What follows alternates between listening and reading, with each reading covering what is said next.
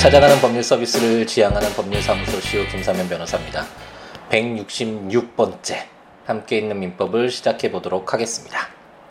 음, 며칠 전에 이제 사건을 선임하러 오신 의뢰인 분이 어, 그이 지역에서 제가 이제 동대문구 신설동에 사무실을 개업을 하고 있는데 어, 누구에게서 이 지역에 사시는 분에게 추천을 받았다고 꼭 이쪽으로 가봐라라고 해서 오셨다고 하면서 어, 말이 좀 빠르니까 그 말을 잘 듣기 위해서 귀를 쫑긋 기울이면서 열정적으로 말씀하시니까 말이 좀 빨라서 못 알아들을 수 있으니까 좀잘 어, 귀 기울여서 들어야 된다 이렇게 에, 추천을 받았다고 이야기를 받아, 어, 들어, 듣고 오셨다고 어, 말씀을 하시더라고요. 그래서 저도 생각을 해보니까 제가 한번 말을 좀 시작을 하면 어, 좀 신이 나서 좀 열정적으로 제가 어, 생각나고 알고 있는 모든 것들을 이렇게 어, 터트린다고 해야 되나요? 그러니까 이야기를 좀 어, 그냥 생각이 나면 바로바로 바로 좀 이어서 이렇게 빨리 어, 이야기를 하는 것 같고 어, 최대한 좀 어, 천천히 좀 더 명확하게 잘 전달될 수 있도록 해야겠다라는 이런 생각을 하면서도 뭐 함께 있는 민법 팟캐스트 상에서도 어, 이제 뭐 거의 2년 넘었잖아요. 들으시는 분들은 어느 정도 눈치를 치, 채셨겠죠. 어, 한번 이야기를 시작하면 그리고 그 어떤 흐름을 타면 어, 걷잡을 수 없이 좀 빨리 말이 나와서 어, 조금 아, 듣기가 어렵다라고 생각하시는 분도 있겠고 아, 열정적이다 뭐 이렇게 좋게 봐주시는 분도 계실 것 같은데 어쨌든 그 의뢰인 분의 이야기를 듣고 제가 빵 터졌던 그런 생각이 납니다. 그래서 이제 말을 좀 최대한 그래도 천천히 이해할 수 있도록 아, 해야겠다라는 생각은 했는데 아, 잘 바, 바뀔 수 있을지 약간 의문이 들긴 하네요.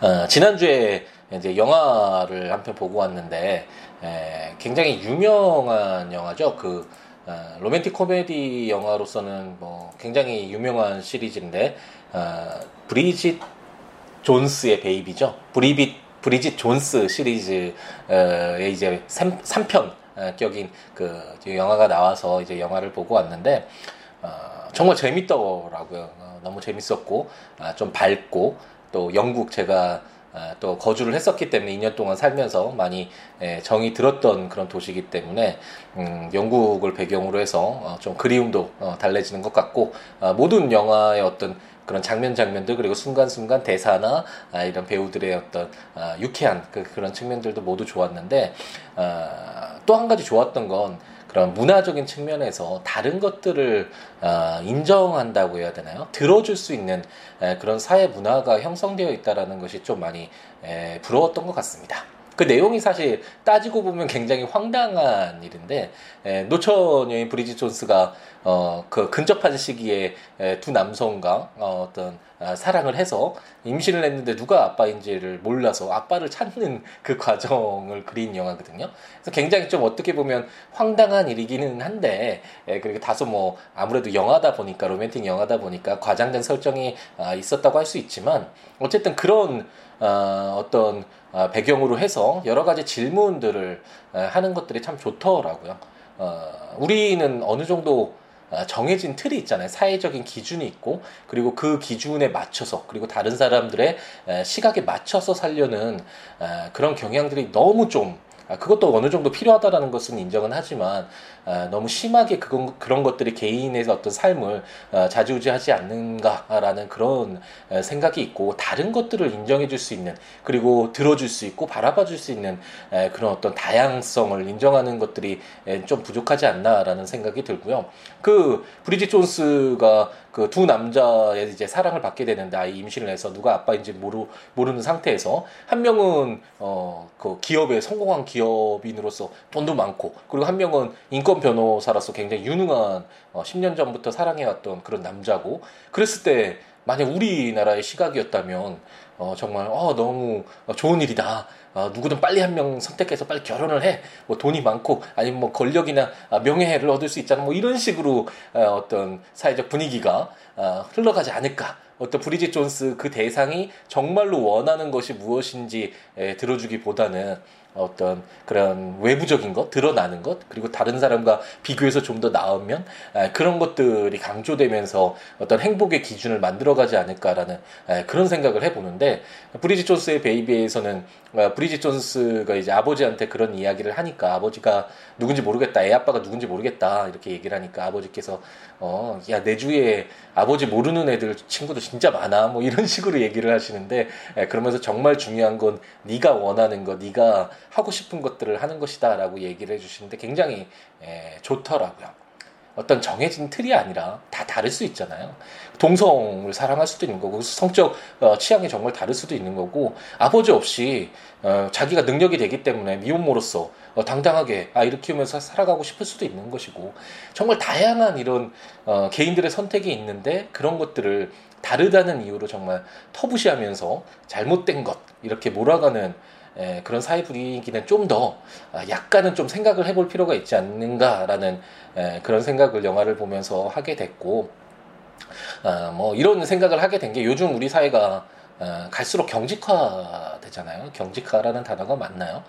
어, 한 명의 리더가 바뀜으로 인해서 이렇게 사회가 어, 사회 문화가 이렇게 바뀔 수 있구나라는 것이 요즘 좀 신기하게 느껴지는 에, 그런 시기이기도 한데 에, 나와 다르면 잘못된 것 시라는 배척하는 그런 문화가 형성되어 가면서 어, 다른 사람의 이야기는 듣지 않고 어, 어떤 일방적으로 자신이 생각하기에 옳다라고만 그것이 정답이라고만 생각하고 몰아붙이는 그런 사회적 분위기가 많이 형성되어 가는 것 같아서 더욱 심하게 그래서 아, 그런 어떤 약간 반 어, 반항이라 그래야 되나? 이 나이에 뭐 반항이라는 표현은 좀 그렇죠. 젊은 날의 어떤 반항도 아니고 아, 약간 반발심이 생겨서 좀 더 다양성, 다양한 사람들의 선택 결국 자기의 삶은 자기가 선택하고 책임지는 것이니까 그 사람의 선택을 들어주고 응원해주고 박수 쳐주고 만약 정말로 잘못된 것이 있으면 이야기를 통해서 어떤 것이 좀 더 나은 아, 길인지 그리고 어떻게 삶을 채워가는 것이 좀 더 낫고 어떤 사회 문화를 만들어가는 것이 좀 더 나은 것인지 이야기를 해서 아, 뭔가 합의를 도출해가는 그래서 동의를 얻어가고 그러한 동의된 사항들을 공유할 수 있는 그래서 스스로 어, 지켜나갈 수 있는 아, 그런 문화 그런 개인의 삶 어떤 관계 맺기가 아, 이루어져야 되는 것이 아닌가라는 그런 생각이 들어서 좀 길게 말씀드렸습니다. 지금 이제 금요일 오후인데요. 아, 이제 좀 한가한 시간이 이제 돼서 마지막으로 어, 좀 팟캐스트 함께 있는 민법을 녹음한 지 오래된 것 같아서 아, 좀 시간을 길게 잡고 아, 이제 녹음을 시작을 했거든요. 그리고 지난 것들을 보니까 예전에는 30분 어, 넘게 막 하고 싶은 이야기도 정말 많이 하면서 열정적으로 함께 있는 민법을 통해서 여러분을 만났던 것 같은데 갈수록 시간이 예, 줄어드는 것 같더라고요. 그게 물론 이제 저의 이야기를 하고 싶은 이야기를 좀 더 줄이면서 법에 충실했다라고 긍정적으로 봐줄 수도 있지만 또는 한편 다른 한편으로는 어, 점차 할 얘기가 없어지고 그냥 좀 딱딱해지기 때문에 재미가 없어져서 뭐 쉽게 얘기하면 솔직히 얘기하면 제가 더 이상 재미가 없어져서 이렇게 애착이 떨어졌나 애정이 떨어진 것이 아닌가라는 그런 생각도 들게 에, 되더라고요. 그래서 아, 이제 함께 있는 형법과 함께 있는 헌법도 시작하고 지금 멈춰 있는데 몇 달 동안 아, 그것도 다시 시작할 예정인데 그 부분 그 두 개의 과목은 처음 시작할 때부터 그 법에 집중해서 어, 어떤 법률을 설명하는 그런 방송이 되겠다라고 설명을 드렸기 때문에 그렇게 이제 다시 시작을 할 예정이지만 함께 있는 민법은 제가 처음에 어, 시작할 때 그리고 계속 2년이 넘는 시간 동안 말씀드렸듯이 어, 제 개인 방송이니까 어, 제가 하고 싶은 이야기 그동안 예전에 2년이 넘는 시간 동안 새벽에 방송하면서 뭐 이런저런 제 인생 이야기도 했고 어, 주변에 발생하는 것들에 대한 저의 개인적인 시각도 말씀드리면서 여러 가지 어, 이야기를 나눴고 그것에 대해서 좋게 들어주시는 분들도 많았기 때문에 힘을 내서 이렇게 진행해 올 수 있었잖아요. 그래서 함께 있는 민법만은 이제 572조를 오늘 보게 될 텐데 이제 한 500개의 조문이 남았네요. 이제 반 좀 이제 넘어가고 있는데 힘을 내서 그리고 애정을 갖고 어, 초심을 다시 되찾아가면서 함께 있는 민법 끝까지 1118개의 조문을 다 읽을 때까지 완주할 것이라는 이 약속을 꼭 지킬 것을 또 다시 한번 말씀드립니다. 아, 어쨌든 제 이야기가 중요한 건 아니니까 제가 하고 싶은 이야기는 이 하는 부분을 이제 건너뛰고 예, 법률만 들으셔도 되죠. 제가 예전에 말씀드렸듯이 그게 팁이고 바쁘시거나 어, 시간이 없거나 이랬을 때 제 하는 이야기가 조금 어, 짜증날 수도 있잖아요. 빨리 공부를 해야 되는데 어, 함께 있는 민법 민법 공부한다고 들어왔는데 다른 이야기가 너무 많아지면 에, 조금 에, 자기의 어떤 방향과 다를 수 있으니까 건너뛰어서 들으셔도 되고요. 어쨌든 그 건너뛴 부분을 충실히 하기 위해서 우리는 함께 있는 아, 민법 이제 돌아와야 되겠죠. 아, 우리가 이제 담보 책임이라는 부분을 시작을 했습니다. 지난 시간부터. 담보 책임이 어떤 것이다라는 게 좀 그림이 그려지시나요?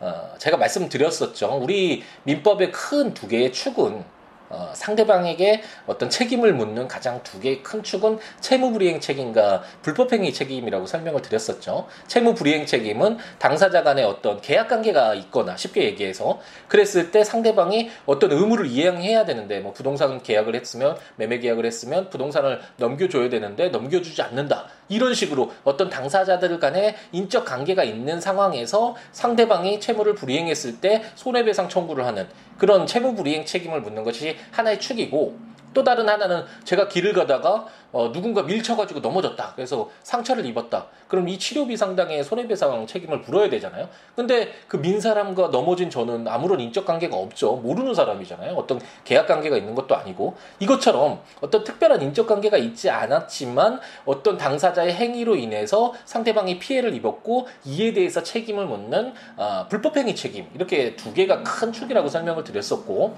근데 이 중간에 이제 우리가 읽고 있는 매매를 읽고 있잖아요. 이 매매 에서 이제 발생하는 것들이 다른 어, 뭐 계약 유형에도 적용이 유상 계약에 적용 준용된다라는 그런 규정도 우리가 공부를 했었죠. 이제 준용되는데 하자 담보 책임이라는 것이 그럼 과연 뭐냐? 이 계약에서 어, 등장하는 이 에, 책임이 뭔가라는 것에 대해서 어, 좀 많은 이견이 있다라고 했죠. 학자분들도 많이 다투어지고 있고 어, 판례도 상당히 많이 쌓이고 있고 저도 실제 어, 재판 과정에서 하자 담보 책임과 관련된 사건을 여러 건에서 어, 결과적으로 정말 거의 다 승소한 것 같은데 어, 제가 생각이 들기로는 지금. 어, 그래서 제가 좀 좋아하는 파트기도 하고 어쨌든 좀 쉽지 않은 부분이라고 생각하시면 될 것 같고 우리가 깊숙이 들어가진 않겠지만 채무 불이행 책임과 손해배상 책임 이렇게 불법 행위로 인한 손해배상 책임, 채무 불이행으로 인한 손해배상 책임 이렇게 큰 두 개의 축 사이에 낀 에, 하자 담보 책임이라는 것은 어떤 고의 가실이 있거나 아니면 무슨 인적 관계가 있거나 뭐 이런 어떤 요건이 딱딱 나누어지는 것이 아니라 어, 어떤 상대방이 잘못이 없더라도 어, 가장 쉽게 어떤 시계를 팔았는데 갑돌이가 을돌이에게 시계를 팔았는데 그 시계에 어떤 하자가 있어서 을돌이가 그 시계를 원래 상태대로 상, 사용할 수 없게 되는 그런 어떤 손해가 발생할 수 있잖아요. 그랬을 때 어떤 인적 관계의 채무 불이행 책임으로 성격으로 묻기도 좀 애매하고 인적 관계가 없는 불법 행위로 거좀 어, 엮기도 좀 어려운 그리고 뭐 그런 어떤 요건에 충족될 수 있더라도 좀 더 쉽게 명확하게 어떤 이런 계약 관계에서 매매 계약이잖아요. 이런 어떤 시계 매매는 그랬을 때 좀 더 좀 더 수월하게 에, 손해배상 책임을 묻거나 아니면 계약을 해지시키거나 아니면 지금 이제 572조에 보듯이 이제 감액을 한다라는 그런 어, 내용이 나오는데 어쨌든 그 어떤 손해를 전보해 줄 수 있는 그런 어떤 어, 방법이 없을까라는 어, 그런 고민 속에서 탄생한 것이 이런 담보 책임이라고 어, 이제 생각하시면 되겠고 가장 중요한 건 580조겠죠. 이제 어, 다다음 시간에 아마 보게 될 건데 제가 했던 사건도 사실 다 580조고요. 어, 하자담보 책임이라고 어, 제가 말씀드렸던 이 원래는 그냥 담보 책임인데 하자담보 책임이라고는 이제 580조에 나와 있는 목적물 제가 말씀드린 어떤 시계 아까 갑돌이가 울돌이에게 시계를 팔았는데 시계에 하자가 있을 때 발생하는 아, 이런 하자 담보 책임이 에, 어쨌든 우리 현실에서는 가장 중요하다고 할 수 있고 그 외에 에, 어떤 다양한 아, 하자가 있을 수 있는데 이에 대해서 어, 담보 책임을 어떻게 에, 인정할 것인가 아, 라는 부분이 지금 저희가 공부하고 있는 부분이다 라고 생각하고 접근하시면 되겠습니다. 첫 번째로 지난 시간에 했던 게 어, 제가 제 부동산인 줄 알고 팔았는데 어, 실제로 보니까 제 소유가 아니라 뭐 갑돌이 부동산이었다. 뭐 자기 소유가 아닌 물건도 어, 매매 계약의 대상은 되는데 어떤 채권 계약의 대상은 목적물은 될 수 있지만 아, 만약 그 소유권이 아닌 걸 팔았다면 그 소유권을 찾아서 넘겨줘야지 매수인한테 피해가 없잖아요. 근데 그러지 못했을 경우에 에, 그 어떤 책임을 물을 수 있게 할 것인가? 와 관련된 내용이 지난 시간에 공부를 했었고 어 지난번 시간에 어 이제 계약을 해제할 수도 있고 어 손해를 배상하게 할 수도 있다. 라고 하는 그런 어떻게 책임을 묻고 그 책임에 대해서 어떻게 이행을 시켜서 어 당사자들 간의 어떤 이해관계를 조율할 것인가와 관련된 내용을 지난번 시간까지 공부를 했습니다. 음, 이제 좀 길게 왔는데 572조를 한번 이제 읽어볼까요?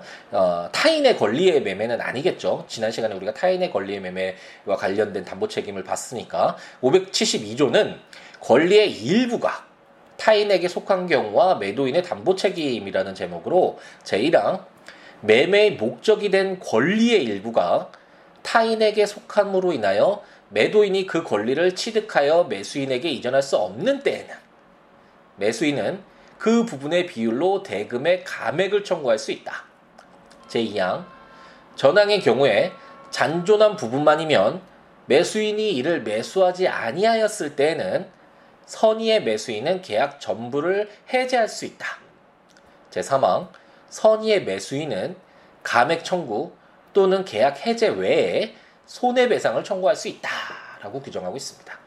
그냥 572조를 읽으면 굉장히 어려운 말인 것 같지만 저랑 함께 지금 읽으니까 어느 정도 이해가 되지 않으신가요?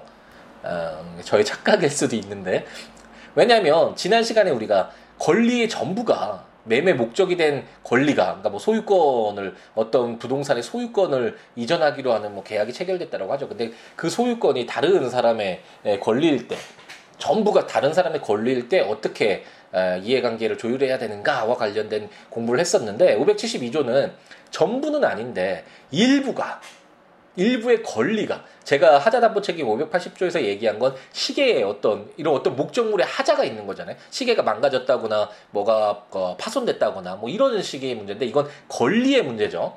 이거 뭐 어떤 목적물 자체가 하자가 있는 것이 아니라 뭐 소유권의 일부가 뭐 공유 지분으로 되어 있다. 2분의 1이 내 것이 아니다. 뭐 어떤 이런 내용들을 에, 의미하는 거고 그런 상황이라는 거를 에, 참고로 하시고 일부가 어쨌든 타인의 권리라면 그 권리를 내가 되찾아서 매수인에게 넘겨주는 것이 당연하겠죠. 근데 만약 그러지 못하는 상황이다. 그러면은 상식적으로 생각해봐도 어 이거 깎아주세요. 내가 이거 권리 다 갖지도 못하잖아요. 당연히 이런 말이 나오겠죠. 그런 것이 바로 매수인은 그 이전할 수 없을 때 그 부분의 비율로 대금의 감액을 깎아주세요를 청구할 수 있다라는 것이고요. 근데 만약 그 일부를 취득했을 때 내가 처음에 어떤 매매 계약을 생각했을 때 이 전부의 권리를 찾아야지만 내가 가져야지만 아, 내가 어떤 목적된 바를 실현시킬 수 있는데 일부만 가졌을 때 소용이 없었다라고 가정을 해보죠. 그랬을 땐 계약을 파기할 수 있도록 해야 되겠죠. 그건 당연히. 근데 상대방 그런 내용도 알고 매매 계약했으면 어, 계약을 파기시킬 수 있게 하면 안 되겠지만 만약 몰랐다면 그걸 우리는 선의의 매수인이라고 하죠. 이 선의가 민법 총칙 때 어, 수없이 설명을 드렸지만 선의 그래서 이게 착한 사람을 말하는 게 아니죠. 착한 사람이고 악의 선이 악일 때 선이고 착한 사람이고 악인의 나쁜 사람 그러면 어 모든 사람이 다 자기 착한 사람이라고 주장하지 않을까요? 예, 그 말이 아니고 선의는 이러한 사실관계를 알고 있었던, 아니, 모르고 있었던 사람을 말하는 거죠. 그래서 보호해줄 필요가 있는 사람을 아, 선의의 매수인이라고 하는 거고 이런 일부가 타인의 권리라는 것을 알고 매수한 사람은 악의 매수인이 되겠고요. 이거 좋고 나쁨의 문제가 아니라고 말씀드렸죠. 그래서 이렇게 음, 계약 전부를 해제할 수 있다. 선의에 이런 내용을 모르고 어, 샀던 사람은 아, 계약 전부를 해제할 수 있고 해제 외에 손해배상까지도 청구할 수 있다라는 것이 572조였습니다. 573조는 전조의 권리 행사의 기간이라는 제목으로 전조의 권리는 매수인이 선의인 경우에는 사실을 안 날로부터 악의인 경우에는 계약한 날로부터 1년 내에 행사해야 한다라고 어, 규정을 하고 있습니다. 어, 그래서 이제 권리의 일부가 타인에게 속한 경우에는 어, 그 대금의 감액도 정부할 수 있고 어, 계약 전부를 해제할 수도 있고 손해배상도 청구할 수 있고 이런 내용을 이제 공부를 했죠. 근데 이걸 언제까지 해야 되냐? 내가 이제 권리를 매매 계약을 통해서 어떤 권리를 취득했어요. 소유권을 취득했는데 이런 권리가 어, 다른 일부가 다른 사람의 권리라는 것을 알았을 때 에, 바로 실행 그 권리를 행사해야 되냐 이런 권리를 뭐 대금을 깎아달라고 해야 하고 뭐 계약을 해제하고 이런 권리를 언제까지 행사토록 해야 되느냐 하는 것이 문제죠. 뭐 매수인으로서는 뭐 평생 언제든지 자기가 원할 때 이런 계약 해제권을 행사할 수 있다라고 좀 하면 좋겠지만 매도인으로서는 또 다른 이해관계가 계속 발생하는데 언제까지 이런 불안정한 어, 법률 관계가 지속시키는 거는 문제가 있잖아요. 그렇기 때문에 전조의 권리 행사의 기간 그래서 전조 아, 전조 예전에 포청천이라는 그 드라마에서 굉장히 잘생긴 그 무술 잘하는 배우가 전조 아니었나요? 아, 네, 또 갑자기 쓸데없는 생각이 나는데 이 전조는 바로 573조 지금 읽고 있으면 그 전에 우리가 읽었던 572조를 말하는 거겠죠. 거기서 이제 선의인 경우에는 안날로부터 그러니까 이런 어, 다른 사람의 일부가 그 어, 권리의 일부가 다른 사람의 에, 것이라는 것을 몰랐던 사람은 아 어, 이거 다른 사람의 권리 것이네 라는 것을 안날로부터 1년 동안 행사해야 되고 악의인 경우 그러니까 이런 어, 다른 사람의 권리라는 것을 알고 매수를 한 사람은 계약 한 날로부터 1년 내에 권리를 행사해라.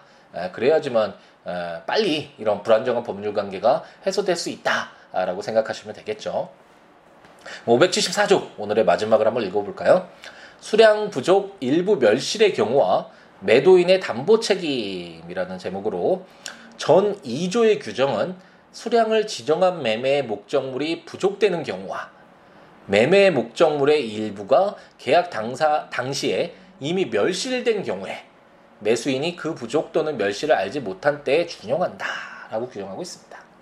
어, 제가 개인적으로 사법 시험을 준비할 때이 어, 부분 굉장히 싫어했던 것 같네요. 이게 객관식 시험에서는 에, 이게 뭐 선의, 악의 그리고 어, 담보 책임으로 그 실현할 수 있는 권리 뭐 이런 것들이 약간 꼬아서 내기 굉장히 좋게 나와 있잖아요. 여기서도 보면 어, 어, 매수인 또는 부족 또는 멸실을 알지 못한 때에 준용한다 그래서 선의인 경우에만 수량 부족 일부 멸실 경우에 아, 담보 책임이 준용되는구나 이렇게 막 애워야 되는데 이런 것들이 싫더라고요. 에, 이렇게 뭐 이제 공부를 하시는 분들은 당연히 문제도 풀 수 있을 만큼 뭐 어느 정도 암기도 필요하고 이해도 필요하시겠지만 우리 함께 있는 민법은 이런 게 있다라는 것을 그냥 이해하고 법률 쉽게 그리고 친근하게 느끼는 정도로 넘어가는 것이잖아요. 그렇기 때문에 그렇게까지 뭐 자세하게 이럴 땐 이렇고 이렇고 뭐 이렇게 하실 필요는 없고 어, 크게 만약 어떤 권리를 취득했는데 그 권리의 전부가 다른 사람일 그 권리일 때 어떻게 처리를 할 것인가 그리고 오늘은 어, 일부가 그 권리의 일부가 다른 사람한테 어떻게 처리할 것인가와 관련된 내용이다. 어, 어떤 뭐그 대금을 깎아달라고도 할 수 있고 계약을 어, 해제할 수도 있고 파기시킬 수도 있고 손해배상도 청구할 수 있는데 에, 하지만 그 계속 불안정한 상태가 지속될 수 없으니까 어느 정도 일정한 시기에 행사토록 하고 있구나 라고 이해하시면 아, 충분할 것 같고 574조는 이렇게 그 권리의 일부가 어, 다른 사람의 것인 경우와 비슷하기 때문에 어, 인정되는 담보 책임이다라고 생각되면 되는데 그게 무엇이냐면 수량을 지정한 매매 목적물이 부족되는 경우와 매매 목적물의 일부가 이미 멸실된 경우. 이게 어떤 것이냐면 예를 통해서 보면 갑돌이가 자신 토지를 을돌이에게 매도했는데 토지 면적이 이제 100 제곱미터라고 해보죠. 그래서 뭐 제곱미터당 10만 원씩 계산했다. 그래서 뭐 천만 원으로 책정해서 매매를 했는데 알고 보니 토지 측량해 보니까 90제곱미터였다. 이럴 경우에 수량이 부족한 거잖아요. 이렇게 됐을 경우에는 그 권리의 일부가 다른 사람의 것인 경우와 비슷하죠. 그 어쨌든 나는 100제곱미터 그 토지를 매매를 해서 울돌이가 어, 어떤 자기의 권리를 어, 이제 행사하려고 했는데 어 이게 90밖에 안 되니까 그 10이라는 부분을 어, 자기가 취득하지 못하는 부분 만약 소유권이라고 치면 그 90제곱미터의 소유권이 갑돌이 것이고 10제곱미터는 병돌이 것이었다 이런 경우와 유사하잖아요. 그렇기 때문에 뭐 이런 경우나 아니면 어떤 목적물 뭐 건물이었는데 일부가 파손됐다거나 뭐 이런 경우나 어쨌든 일부의 권리가 어, 상대방 매수인에게 이전되지 못하는 경우라는 그런 상황은 동일하죠. 아, 이런 경우에는 아, 우리가 아, 572조 처음 권리 일부가 타인에게 속한 경우에 매도인의 담보 책임과 관련된 아, 이 규정들 아, 뭐 대금 깎아달라 해제해달라 손해배상 청구 어, 1년 내에 근데 뭐 행사해라 이런 내용들 있잖아요. 이 규정들이 에, 준용된다. 라고 어, 규정을 하고 있다라고 이해하시고 넘어가면 충분할 듯 하네요.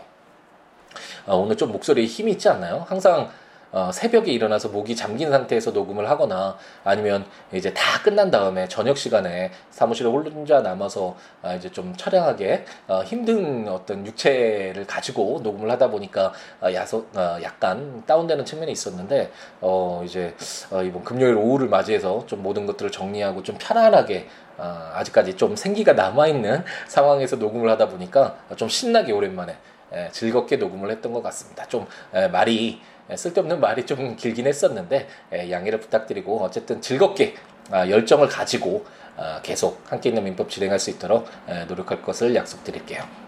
어, 조문들 제가 뭐 천천히 그리고 그 문맥에 맞게 이렇게 읽어드리긴 했는데 조문 보시면서 들으시면 좋으니까 어, 국가법령정보센터 인터넷에 가셔서 치셔서 민법 해당 조문 572조 오늘 딱 와서 보시면서 들으셔도 좋고 어, 함께 있는 민법 시리즈 제가 전자책으로 이제 다 발간이 됐잖아요. 그래서 이게 채권 지금 강론 부분인데 에, 구입하셔서 해당 조문과 설명들 들으시면서 그리고 음성으로 어, 들려주는 그런 해당 조문과 설명들 들으시면서 어, 공부를 하면 더 좋을 수 있으니까 그 구입하셔서 들으셔도 좋고 어, 블로그 siwo.net s i w o o l a w.net 에 약간 진도가 늦긴 하지만 어, 조문과 설명들 포스팅하고 있으니까 어, 찾아오셔서 어, 보시면서 들으셔도 좋을 것 같습니다.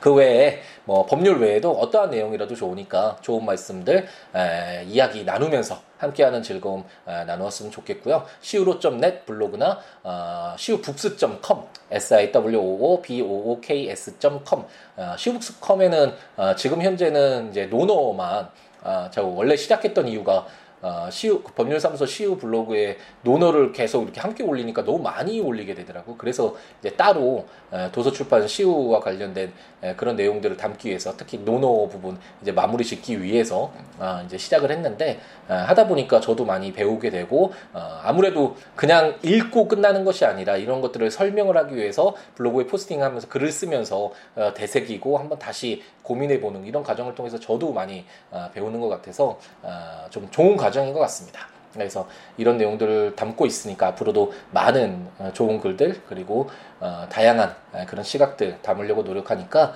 어, 오셔가지고 어떤 이야기라도 좋으니까 어, 많은 이야기 남겨주십시오. 또는 어, 026959-9970 전화 주셔도 좋고요. 어, 시우로 골뱅이 gmail.com 메일 주셔도 좋고 트위터나 페이스북에 어, 제가 많이 하지는 않지만 어, 시우로일 것 같으니까 친구 를 해주셔서 어, 여러 가지 이야기 나누면서 어, 함께 에, 이 시대 같이 살아갔으면 어, 좋겠습니다. 이제 자주자주 찾아뵐 것을 다시 한번 약속드리면서 어, 이제 주말이네요.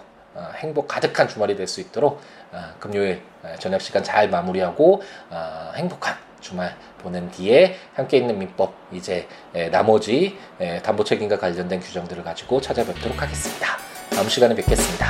감사합니다.